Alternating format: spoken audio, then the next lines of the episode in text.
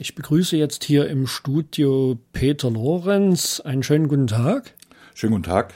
Ja, du bist Vorsitzender des Landeselternrates Sachsens.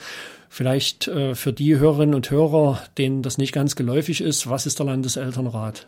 Ja, der Landeselternrat ist praktisch ein Gremium, was sich zusammensetzt aus vielen Eltern, die äh, einmal in einer Klasse Elternrat sind, dann in der Schule Elternrat geworden sind, dort Vorsitzende geworden sind, dann in den Kreiselternräten sich zusammengetan haben und das obere Gremium ist halt der Landeselternrat, wo eben aus allen Bezirken, aus allen Stadtteilen, aus allen ähm, Kreisen und Städten äh, Eltern aus aller Schularten zusammen sind und der Vorsitzende, der bin ich. Mhm. Der Landeselternrat ist auch im Gesetz verankert, äh, besitzt also ähm, diverse Rechte gehört zu werden? Oder wie, wie stark ist der Landeselternrat in Bildungspolitik angebunden? Inwiefern hören die Politiker auf euch? Ja, der Landeselternrat ist ein offizielles Gremium, das also im Schulgesetz äh, verankert ist und in äh, eigene Mitwirkungsverordnungen hat. Äh, die Politik und auch die sächsische Verfassung setzt da sehr stark darauf, dass also Eltern, im, äh, im Übrigen auch Schüler, äh, Mitspracherechte haben, um Schule, Bildung ähm, gemeinsam zu gestalten und auch ähm, den Politikern äh, Informationen zu geben, aber auch von den Politikern Informationen zu bekommen. Mhm. Nun ist es ein sehr heterogener, äh, eine sehr heterogene Ansammlung von Menschen. Dieser Landeselternrat sind Menschen mit einem Hintergrund, beispielsweise in Gymnasialstufen. Wir sprachen vor einiger Zeit mit einer Frau, die sich speziell um Inklusion im Elternrat äh, kümmert. Äh, was ist das Geheimnis? Also ich persönlich bin mal bei so einem Treffen dabei gewesen, habe den Eindruck gehabt, dass da eine sehr starke Solidarität auch untereinander für die verschiedenen Themen da ist. Was ist das Geheimnis, dass das funktioniert, dass die divergierenden Interessen äh, aus den verschiedenen Schulformen oder äh, sonstigen Interessen, dass die nicht auseinanderfliegen? Ja, äh, der Landeselternrat in Sachsen hat ja eine sehr, sehr lange Tradition und hatte immer an der Spitze sehr hervorragend arbeitende ähm, Eltern, ähm, die äh, sowohl im Vorstand als auch in den einzelnen Kreiselternräten äh, schon immer sehr aktiv waren, hat also wirklich, äh, wenn ich das mit dem Bundeselternrat so vergleiche, also wirklich Spitzenpositionen ähm, dort gehabt und war immer, immer sehr sachorientiert und das macht eigentlich die Arbeit auch sehr attraktiv, äh, sehr wirksam und ähm, das schönste Lob ist eigentlich, wenn man als Institution auch wahrgenommen wird und auch ernst genommen wird. Also ich fühle mich schon ernst genommen, auch äh, in meinem Gremium, sodass wir uns wirklich an den Themen ähm, entlang ähm, gut arbeiten können, obwohl ich ehrlich gesagt zugeben muss, dass die Themen gefühlt immer mehr werden und ähm, die Aufgaben nicht weniger dadurch. Mhm.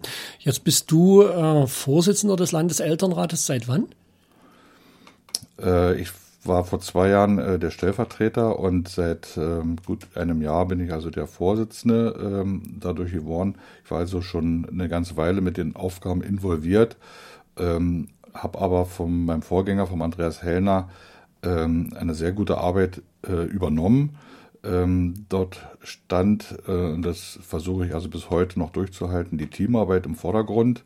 Äh, auch aufgrund der vielen, vielen Themen und der ganz unterschiedlichen Arten, äh, die sich also immer weiter äh, auseinander. Ich sage nur Stadt und Land, was es dort mittlerweile für große Unterschiede gibt äh, in den Schulen, versuchen wir das also immer wieder äh, durch Teamarbeit ähm, nach vorne zu bringen. Wir haben Arbeitsgruppen gegründet, die also in allen Bereichen dort aktiv sind und wir versuchen auch auch wenn es schwieriger wird, ähm, immer wieder aktiv mit den einzelnen Kreisen zu arbeiten, was natürlich dann immer von den Menschen abhängt, die dann auch eine hohe Erwartungshaltung gegenüber dem Landeselternrat haben. Von Görlitz bis Zwickau im Vogtland, ähm, Nordsachsen, also dort immer wieder am Ball zu bleiben und dort auch zu hören, was da passiert und äh, die richtige Beratung auch zu geben. Mhm. Wie siehst du deine eigene Rolle jetzt da drin? Wie würdest du die definieren? Ja, meine eigene Rolle, ich kann da äh, gar nicht immer drüber nachdenken. Also das ist viel äh, mit, mit dem Bauch. Man muss ständig überlegen, an welcher Stelle man jetzt gerade steht. Und äh, man muss sich selber disziplinieren, dass man ähm, äh, trotzdem man auch eigene Erfahrungen hat und Eindrücke hat, auch immer wieder gut zuhört und zuschaut, äh, äh, was die Eltern um einen herum äh, an, ihn, an einen herantragen. Also ich kann Ihnen sagen, dass ich äh, mittlerweile um die 120, 130 E-Mails äh, äh, bekomme, ähm, die ich dann also versuche äh, so weiterzuleiten, dass da auch eine Antwort dazu gegeben wird oder eben auf solche Sachen zu reagieren.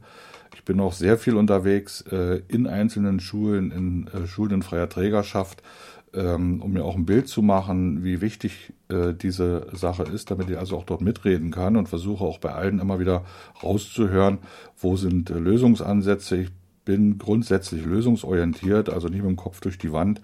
Man muss also immer auch gucken, was ist überhaupt leistbar und machbar und äh, welche äh, Hebel kann man jetzt an welcher Stelle auch äh, bewegen.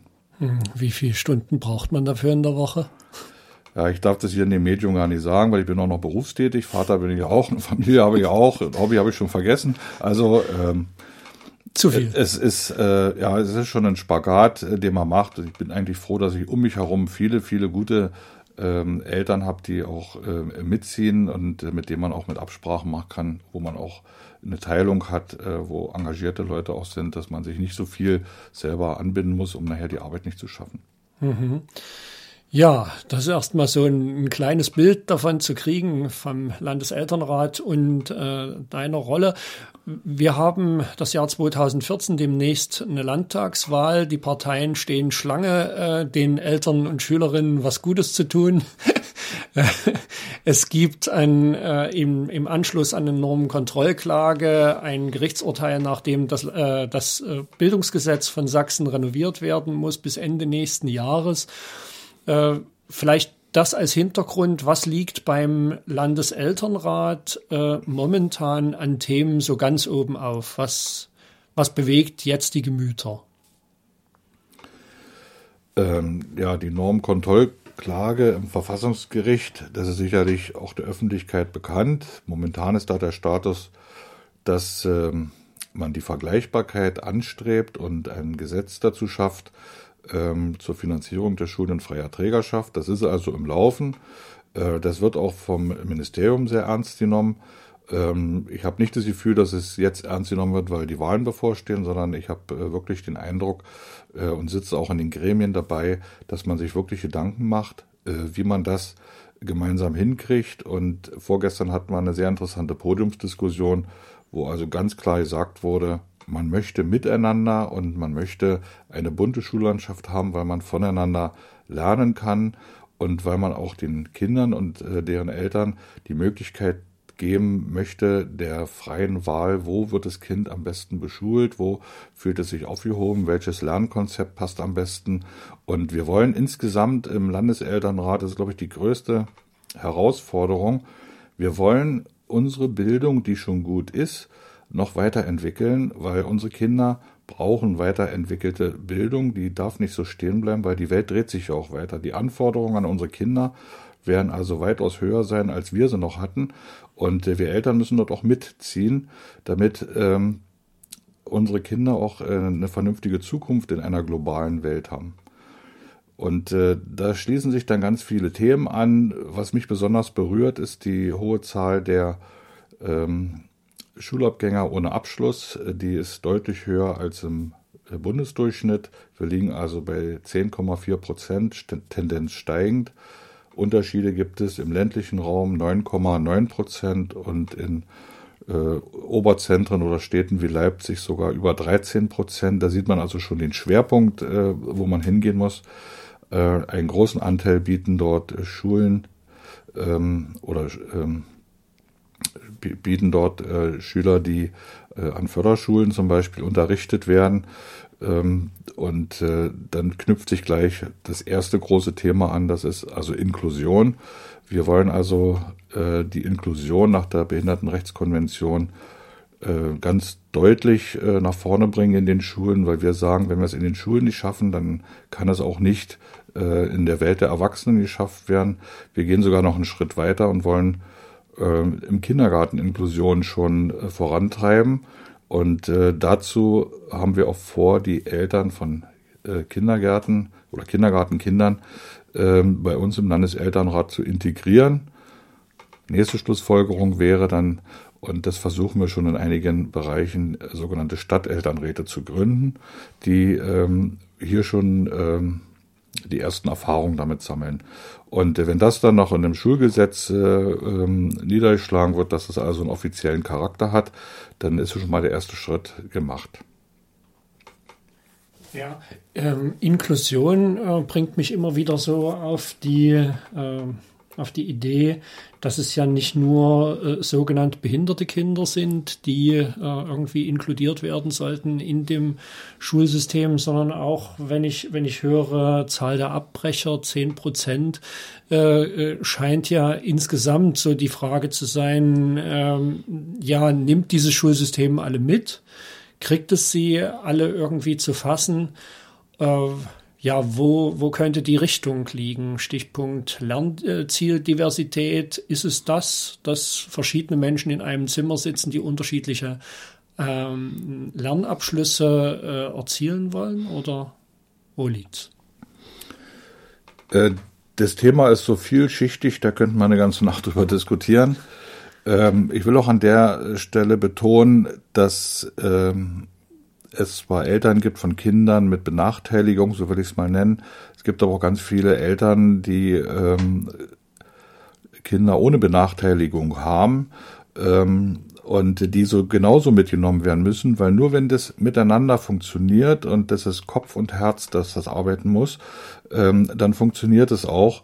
Und ähm, wir können jetzt nicht von heute auf morgen die Förderschulen abschaffen, aber wir können ähm, den Eltern die Wahl lassen, äh, wo ihr Kind am besten beschult wird und das unterstützen durch Rahmenbedingungen, indem wir uns eben dort öffnen und sagen, wir geben dem Kind eine Chance, ob es jetzt äh, eine Einschränkung in geistiger Art oder körperlicher hat, wir geben die Chance und bauen die Rahmenbedingungen dazu, so wie es die Behindertenrechtskonvention auch vorsieht. Den Eltern, denen es lieber ist, dass ihre Kinder isoliert äh, lernen und aufwachsen, ähm, denen muss man auch diesen Raum dafür geben, immer mit dem Hintergrund, den Sprung zu schaffen in eine ähm, normale Regelschule und auch dann in eine ähm, normale Regelbeschäftigung später. Und damit wollen wir also die auf der einen Seite die Quote der Schulabgänger ohne Abschluss senken, auf der anderen Seite wollen wir auch ähm, ganz deutlich mehr Förderung haben, ähm, damit nicht einfach die Schule abgebrochen wird. Auch es gibt ja auch sehr viele Kinder ohne Beeinträchtigungen, die die Schule einfach nicht schaffen. Also dass die Förderung hier, weiter nach vorne geht und dass jeder mitgenommen wird. Äh, die nächste Generation kann sich das nicht leisten, so ein hohes Maß an ähm, ich sage jetzt mal, Empfängern, äh, Sozialhilfeempfängern etc. zu halten. Also da ist also wirklich auch die Wirtschaft gefragt, Unterstützungsmodelle mit anzubieten, ähm, Praktikas anzubieten und jedem auch eine, eine Chance und auch eine zweite Chance zu geben. Mhm. Wir hatten hier auch mal äh, im Interview Leute, die sich mit so einem Thema praktisches Lernen beschäftigen, so Sozialarbeit integriert, Praktika integriert in äh, Schule. Das sind schöne Modelle. Was sich dort relativ schnell zeigt, ist, dass dafür der Personalschlüssel an den Schulen vermutlich nicht ausreichen wird, um an solchen Stellen äh, ja das zu vertiefen, oder? Ja, der Personalschlüssel ist das eine wir haben, äh, wir haben so viel Einrichtungen, so viel äh, äh, Sachen, die gefördert werden, wo Institutionen äh, unterwegs sind, die man immer wieder in Frage stellt. Allein so Koordinierungskreise und äh, äh, ich sag mal kleine Firmen, die da schon äh, gegründet wurden. Ähm, ich denke, ähm, ein, ein gutes Beispiel bieten äh, die Schulen, weiterführende Schulen äh, mit dem sächsischen Qualitätssiegel. Also das ist für mich so ein Punkt, wo ich sage, dieser Weg, den halte ich für richtig, wenn nämlich Kooperationspartner, Eltern, Schulen und Schüler gut zusammenarbeiten und ähm, einander kennen und dann sagen, okay, ähm, komm mal raus aus der Schule, das wird nichts, du musst vielleicht mal äh, in die Produktion mal mitgehen, musst mal da was kennenlernen, musst mal ähm, das machen. Und das gibt ja das Schulgesetz schon her. Es wird nur in der Praxis viel zu wenig gemacht, weil man sich zu wenig kennt. Und dann kommt der nächste Punkt, an dem wir ganz stark arbeiten. Das ist ähm, der öffentliche Personennahverkehr. Der mag zwar in den Städten funktionieren, Ob sich den jeder leisten kann, ist was anderes. Aber im ländlichen Raum können wir das nicht machen. Äh, und da muss das mal äh, auf den Kopf gestellt werden, die ganze Sache durchleuchtet werden und bedarfsgerecht gemacht werden. Dass wir so eine Landflucht haben, liegt auch daran, dass die Menschen dort nicht mobil sind. Ähm, weder Kinder noch ältere Menschen, die kein Auto mehr fahren können, die sind sich da selber überlassen. Und äh, dort müssen wir neue Modelle nach vorne bringen, wo beide voneinander, also die nicht selber mit einem Fahrzeug unterwegs sind, ähm, dann hier auch die Möglichkeit haben, in ihren Mikrozentren sich zu bewegen, aber auch eine gute Anknüpfung zu Mittel- und Oberzentren zu haben. Dann wird es auch äh, Schülern leichter fallen, eine produktive Arbeit für eine gewisse Zeit aufzunehmen, um dann vielleicht zu erkennen, wo ihre Stärken sind und dann vielleicht die Bildung oder ihre eigene Bildung wieder in die Hand zu nehmen. Das haben wir sehr häufig, dass dann plötzlich ähm, Jugendliche anfangen zu erkennen, ähm, dass dann doch mehr Bildung in ihnen drinsteckt, als sie für möglich gehalten haben und dann äh, nochmal eine Weiterbildung machen oder eine Fortbildung machen und dann doch den richtigen Weg finden. Mhm. Ein gutes Stichwort, äh, Schule irgendwie mit Kooperationen zu integrieren, mit Dingen, die heute noch als schulfremd verstanden werden, also auch Wirtschaft oder äh, Vereine, Sozialarbeit und so weiter. Gibt es ja auch verschiedene Modelle, die da schon irgendwie existieren. Und wir hatten das Stichwort äh, Land, Landflucht. Äh, nun äh, ist ja bis 2009, 2010 eine Schule nach der anderen irgendwie geschlossen worden auf, im ländlichen Raum. Momentan gibt es dann ein Moratorium. Das Versprechen, das erstmal nicht zu tun. Ähm, und äh, das wäre ja auch einer der Hintergründe, was eigentlich ein neues Schulgesetz oder eine Neuordnung dessen, was wir unter Schule verstehen, mit äh, leisten muss. Ich habe ja den Eindruck, äh, wenn man die äh, demografische Entwicklung auf dem Land ansieht und die, die Dichte von Wirtschaftseinrichtungen und so weiter, äh, wird die Schule mit so einer Normgröße, wie man sich das vorstellt, mit 28 Kindern in einer Klasse und wenigstens einzügig die gesamte Zeit durch, das wird vermutlich so nicht mehr herzustellen sein. Das würde ich persönlich interpretieren als das Ende der Schule, wie wir sie kennen und, und vielleicht eine, eine eine Hinwendung zu anderen Formen von Schule, wie sie vielleicht uns aus Erzählungen bekannt ist oder wie wir sie von freien Schulen kennen mit mehrjährig gemeinsamem Unterricht oder so. Gibt's diesbezüglich äh, äh, Gespräche, Diskussionen im Landeselternrat äh, einerseits und wenn ja, werden die auch in irgendeiner Form gehört? Ja, darüber diskutieren wir sehr oft. Wir haben ja eine eigens gebildete Gruppe Schulen im ländlichen Raum ähm, da ist halt äh, der große Unterschied äh, zu den Schulen in den Städten, die platzen aus allen Nähten. Da haben wir äh, zu viel Züge in manchen Schulen, vor allem in Gymnasien hier in Dresden, ähm, wo die Gebäude gar nicht dafür ausgerichtet sind. Und auf der anderen Seite haben wir im ländlichen Raum, wo wir sagen, okay, da müssen wir mal mit ein oder zwei Zügen auskommen, äh, haben wir eigentlich zu viele Räume. Ähm, die, die Rahmenbedingungen äh, müssen sicherlich gesetzmäßig anders gestellt werden, damit wir auch eine Planungssicherheit haben. Ähm, die Planungssicherheit heißt, dass nicht die Schule in Frage gestellt wird oder die Klasse, sondern dass die Sichtweise der Kinder, was machen wir aus den Kindern, daran müssen wir uns orientieren. Und äh, wenn wir noch mehr Schulen zumachen, äh, mir sagte letztens ein Geschäftsführer vom Zweckverband, dann müssen wir die Kinder mit dem Hubschrauber zur Schule bringen, damit sie das äh, noch schaffen. Also irgendwo muss man auch die Wege berücksichtigen. Und äh, da müssen wir mit unseren äh, Politikern, aber auch äh, in den Landkreisen uns zusammensetzen und überlegen, welche Schulformsmöglichkeiten äh, dort für diese Region geeignet sind. Ich will jetzt nicht von einer Gemeinschaftsschule reden, aber ähm, ich denke, dass wir viele Möglichkeiten hätten und nutzen können, um die Kinder auch in dünn besiedelten Regionen äh, gut zu beschulen, bis zum Abitur zu bringen, wenn die Möglichkeiten da sind, ohne sie äh, stundenlang durch die Gegend zu fahren.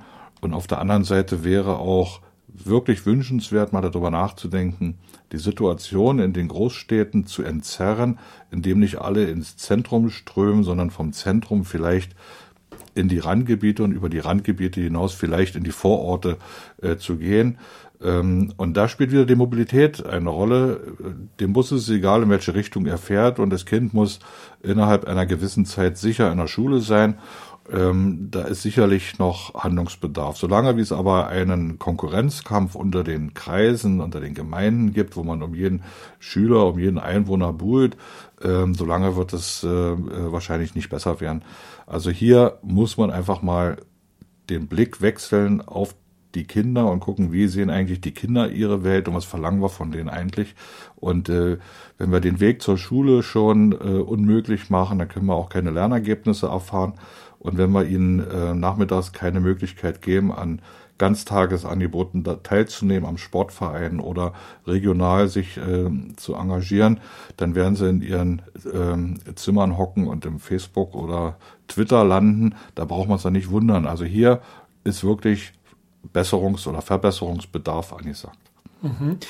In was für Schritten könnte das äh, passieren? Also zum einen höre ich da sowas raus, wie dass möglicherweise der Finanzausgleich in Sachsen nicht funktioniert und deswegen äh, die Buhlerei um Einwohner losgeht. Äh, und das andere ist eben eine Frage der Entwicklung des öffentlichen Personennahverkehrs beziehungsweise auch in, eines isolierten Schulverkehrs äh, ja, wer, wer müsste da was tun und inwieweit äh, sind die da schon mit im Gespräch? Äh, ich fange mal mit dem zweiten an, weil da äh, knüpft sich dann natürlich alles da drauf. Ähm, wir arbeiten gerade an einer, ähm, ich sag mal, gemeinschaftlichen, auch realistisch machbaren äh, Sache, die sowohl den Kindern in den Städten zugutekommen, kann, aber auch den äh, Kindern ähm, auf, äh, auf dem Lande, in ländlichen Regionen.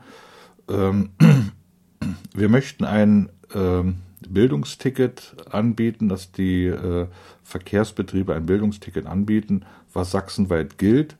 Ähm, das darf ruhig, wir reden von einer Größe von 120 Euro im Jahr, also 10 Euro im Monat kosten. Und äh, mit diesem äh, Bildungsticket sollen Kinder mit öffentlichen Verkehrsmitteln sich über die Kreise hinweg bewegen können, ähm, sodass wir nicht an der Kreisgrenze Schluss machen müssen. Und es sollen sich auch Kinder bewegen können mit diesem Bildungsticket, die innerhalb der Mindestentfernung liegen. Denn äh, das halte ich auch für sehr bedenklich, vor allen Dingen in den Städten, wenn die Mindestentfernung, bevor ein Ticket vergünstigt angeboten wird, äh, bei 3,5 Kilometern liegt. Ähm, kein Mensch würde heute ein Kind 3,5 Kilometer durch die Stadt laufen lassen zur Schule. Ähm, also hier müssen Entlastungsmöglichkeiten geschaffen werden. Dann entzerrt sich das Bild auch ein bisschen.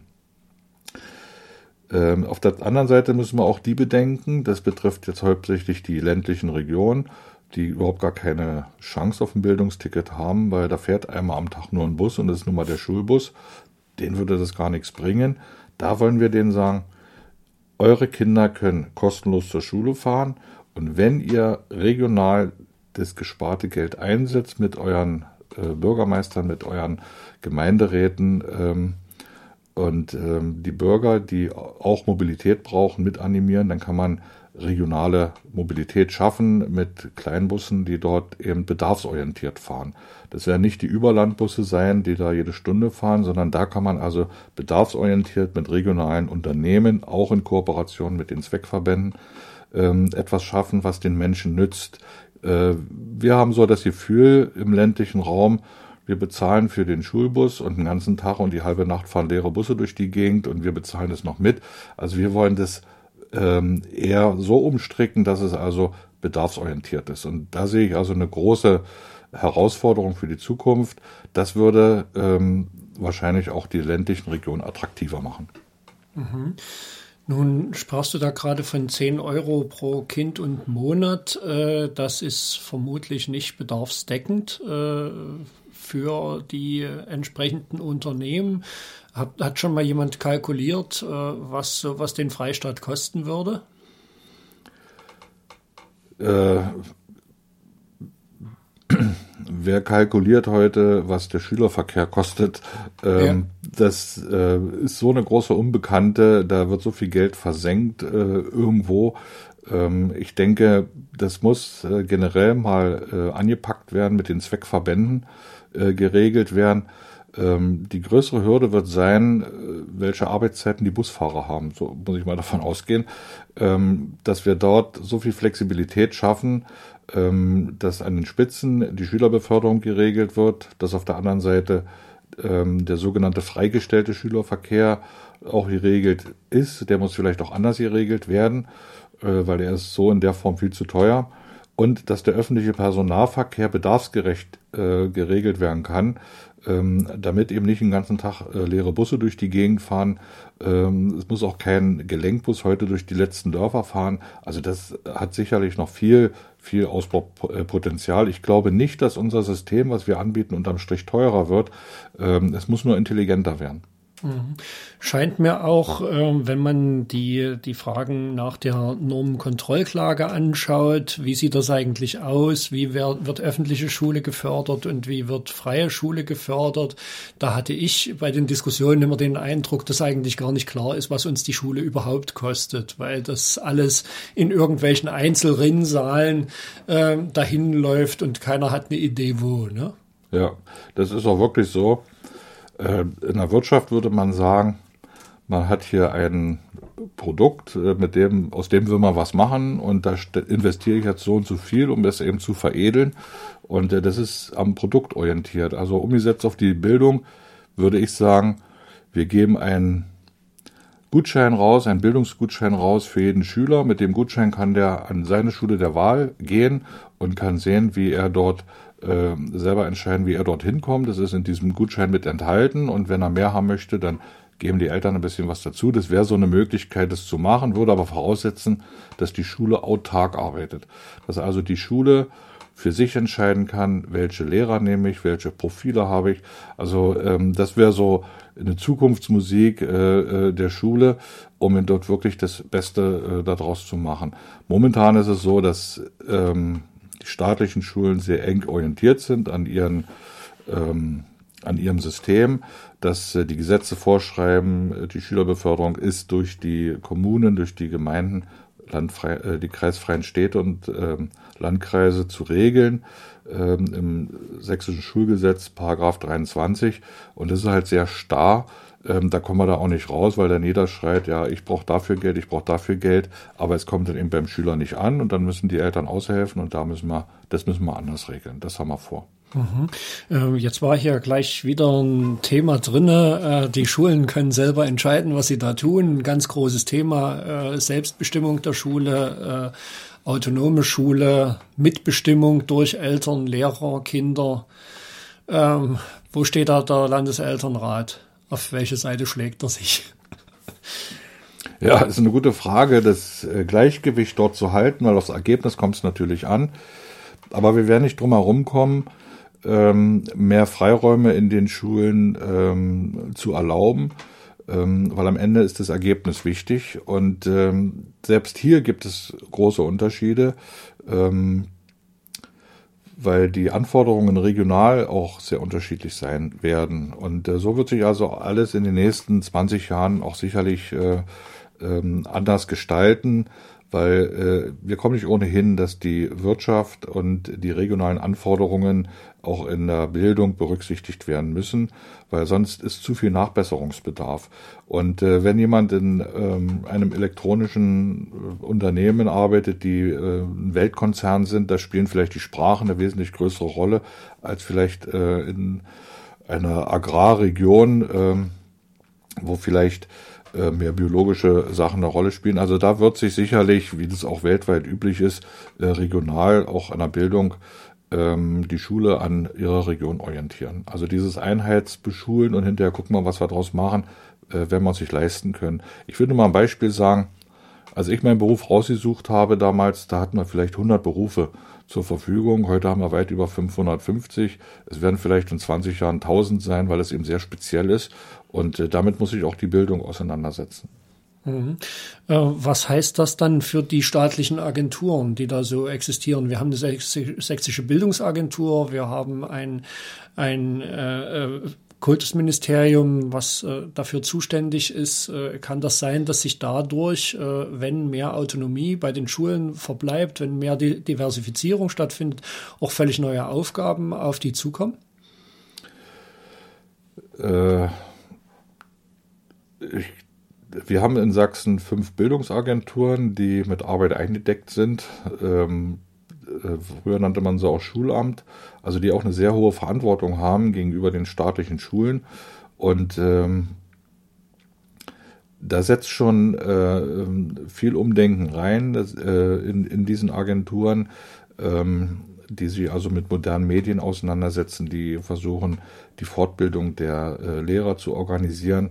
Ähm, wir hatten vorgestern in einer Podiumsdiskussion äh, schon philosophiert darüber, ähm, dass man auch Lehrer an freien Schulen integrieren will, aber auch umgekehrt voneinander lernen will. Und das wird alleine so eine Dynamik sein, dass äh, ich hoffe unterm Strich auch ähm, Lehrpläne, ich sage es mal moderat, entschlackt werden, ähm, dass viele Dinge vielleicht nicht mehr so äh, entscheidend sind äh, zu lernen, um mehr Platz haben für Dinge, die vielleicht äh, in Zukunft äh, eine größere Rolle spielen. Und diese Eigendynamik, die wird es dann geben. Äh, wir haben im Landeselternrat sehr, sehr gute Eltern, die im Landesbildungsrat sind, die also mit an der Gestaltung dabei sind, mit den Wissenschaftlern dabei sind. Und ähm, ich denke mal, Voraussetzungen sind ganz gut, dass man äh, Bildung weiterentwickeln kann. Ähm, wir gucken natürlich auch sehr viel, was machen andere Bundesländer, ob man da noch was äh, abgucken kann. Wir sind da auch sehr aktiv im Bundeselternrat, aber wir gucken auch international. Ähm, ich habe ja beruflich viel äh, mit Japan zu tun, mit äh, Holland zu tun, mit der Schweiz zu tun, mit Skandinavien zu tun.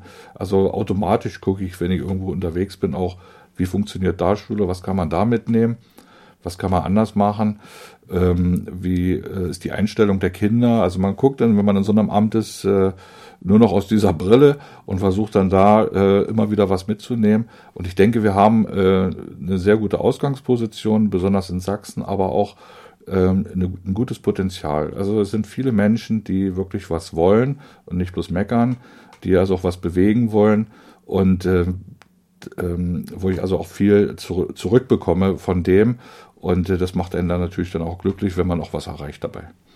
Na, das klingt doch schon fast wie ein Schlusswort. Wir sind hier gut gefüllt mit unserer Zeit.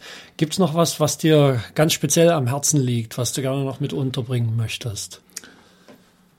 Ja, ich möchte, ähm, dass, äh, wenn jetzt Zuhörer dabei sind, äh, die auch Eltern sind, ähm, die sich engagieren wollen, dass sie sich ähm, wirklich mit dem Thema auseinandersetzen, weil es macht keinen Sinn, äh, irgendwo in kleinen Gruppen äh, irgendwas auf die Beine zu stellen, um mal kurz Wind zu machen, sondern indem wir uns gemeinsam ähm, Probleme anschauen und die gemeinsam auch lösen wollen. Ähm, man kann immer viel Wellen schlagen und äh, Briefe schreiben und wie auch immer. Es wird sich am Ende nichts ändern, wenn wir nicht grundsätzlich gemeinsam äh, die Sachen anpacken. Also, liebe Eltern, wenn ihr dabei seid, macht mit in den äh, Schulelternräten, in den Klassenelternräten, auch im Kreis, auch im Landeselternrat. Ihr seid herzlich willkommen. Okay, und dir danke ich sehr herzlich für das Gespräch und toi toi toi für die weitere Arbeit. Danke.